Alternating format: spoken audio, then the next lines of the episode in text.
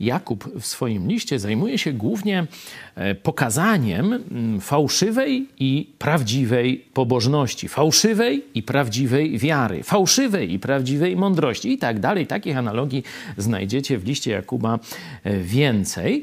E, I ja dzisiaj chciałem Wam pokazać z drugiego rozdziału, wersety 15-16, gdzie on pomaga nam zobaczyć w praktyce, czy nasze zaufanie Bogu, nasze podążanie za Jego wolą jest rzeczywiste, czy pozorowane.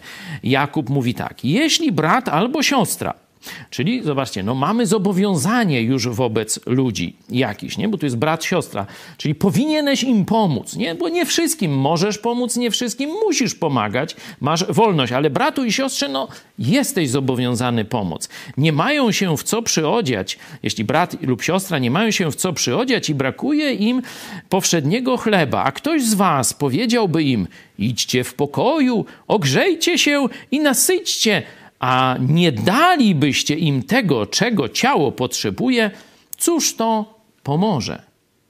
Zobaczcie, tu jest sytuacja, kiedy twój brat lub siostra, ludzi, z którymi jesteś związany, czegoś od ciebie potrzebuje. A ty, nie, mając możliwość dać im to, klepiesz ich po plecach, mówisz: No, idźcie w pokoju, pomodlę się za ciebie, a nie dajesz im realnej pomocy, którą mógłbyś im dać. Niekiedy to może być rada, niekiedy to może być ostrzeżenie, niekiedy to może być kromka chleba, i w innym y, momencie będzie to wsparcie y, w, w walce z wrogami, nie? czyli stanięcie po stronie y, kogoś i tak dalej, i tak dalej. Jeśli nie dasz tego, co on rzeczywiście potrzebuje, a co ty mu możesz dać, to oszukujesz Boga i ludzi.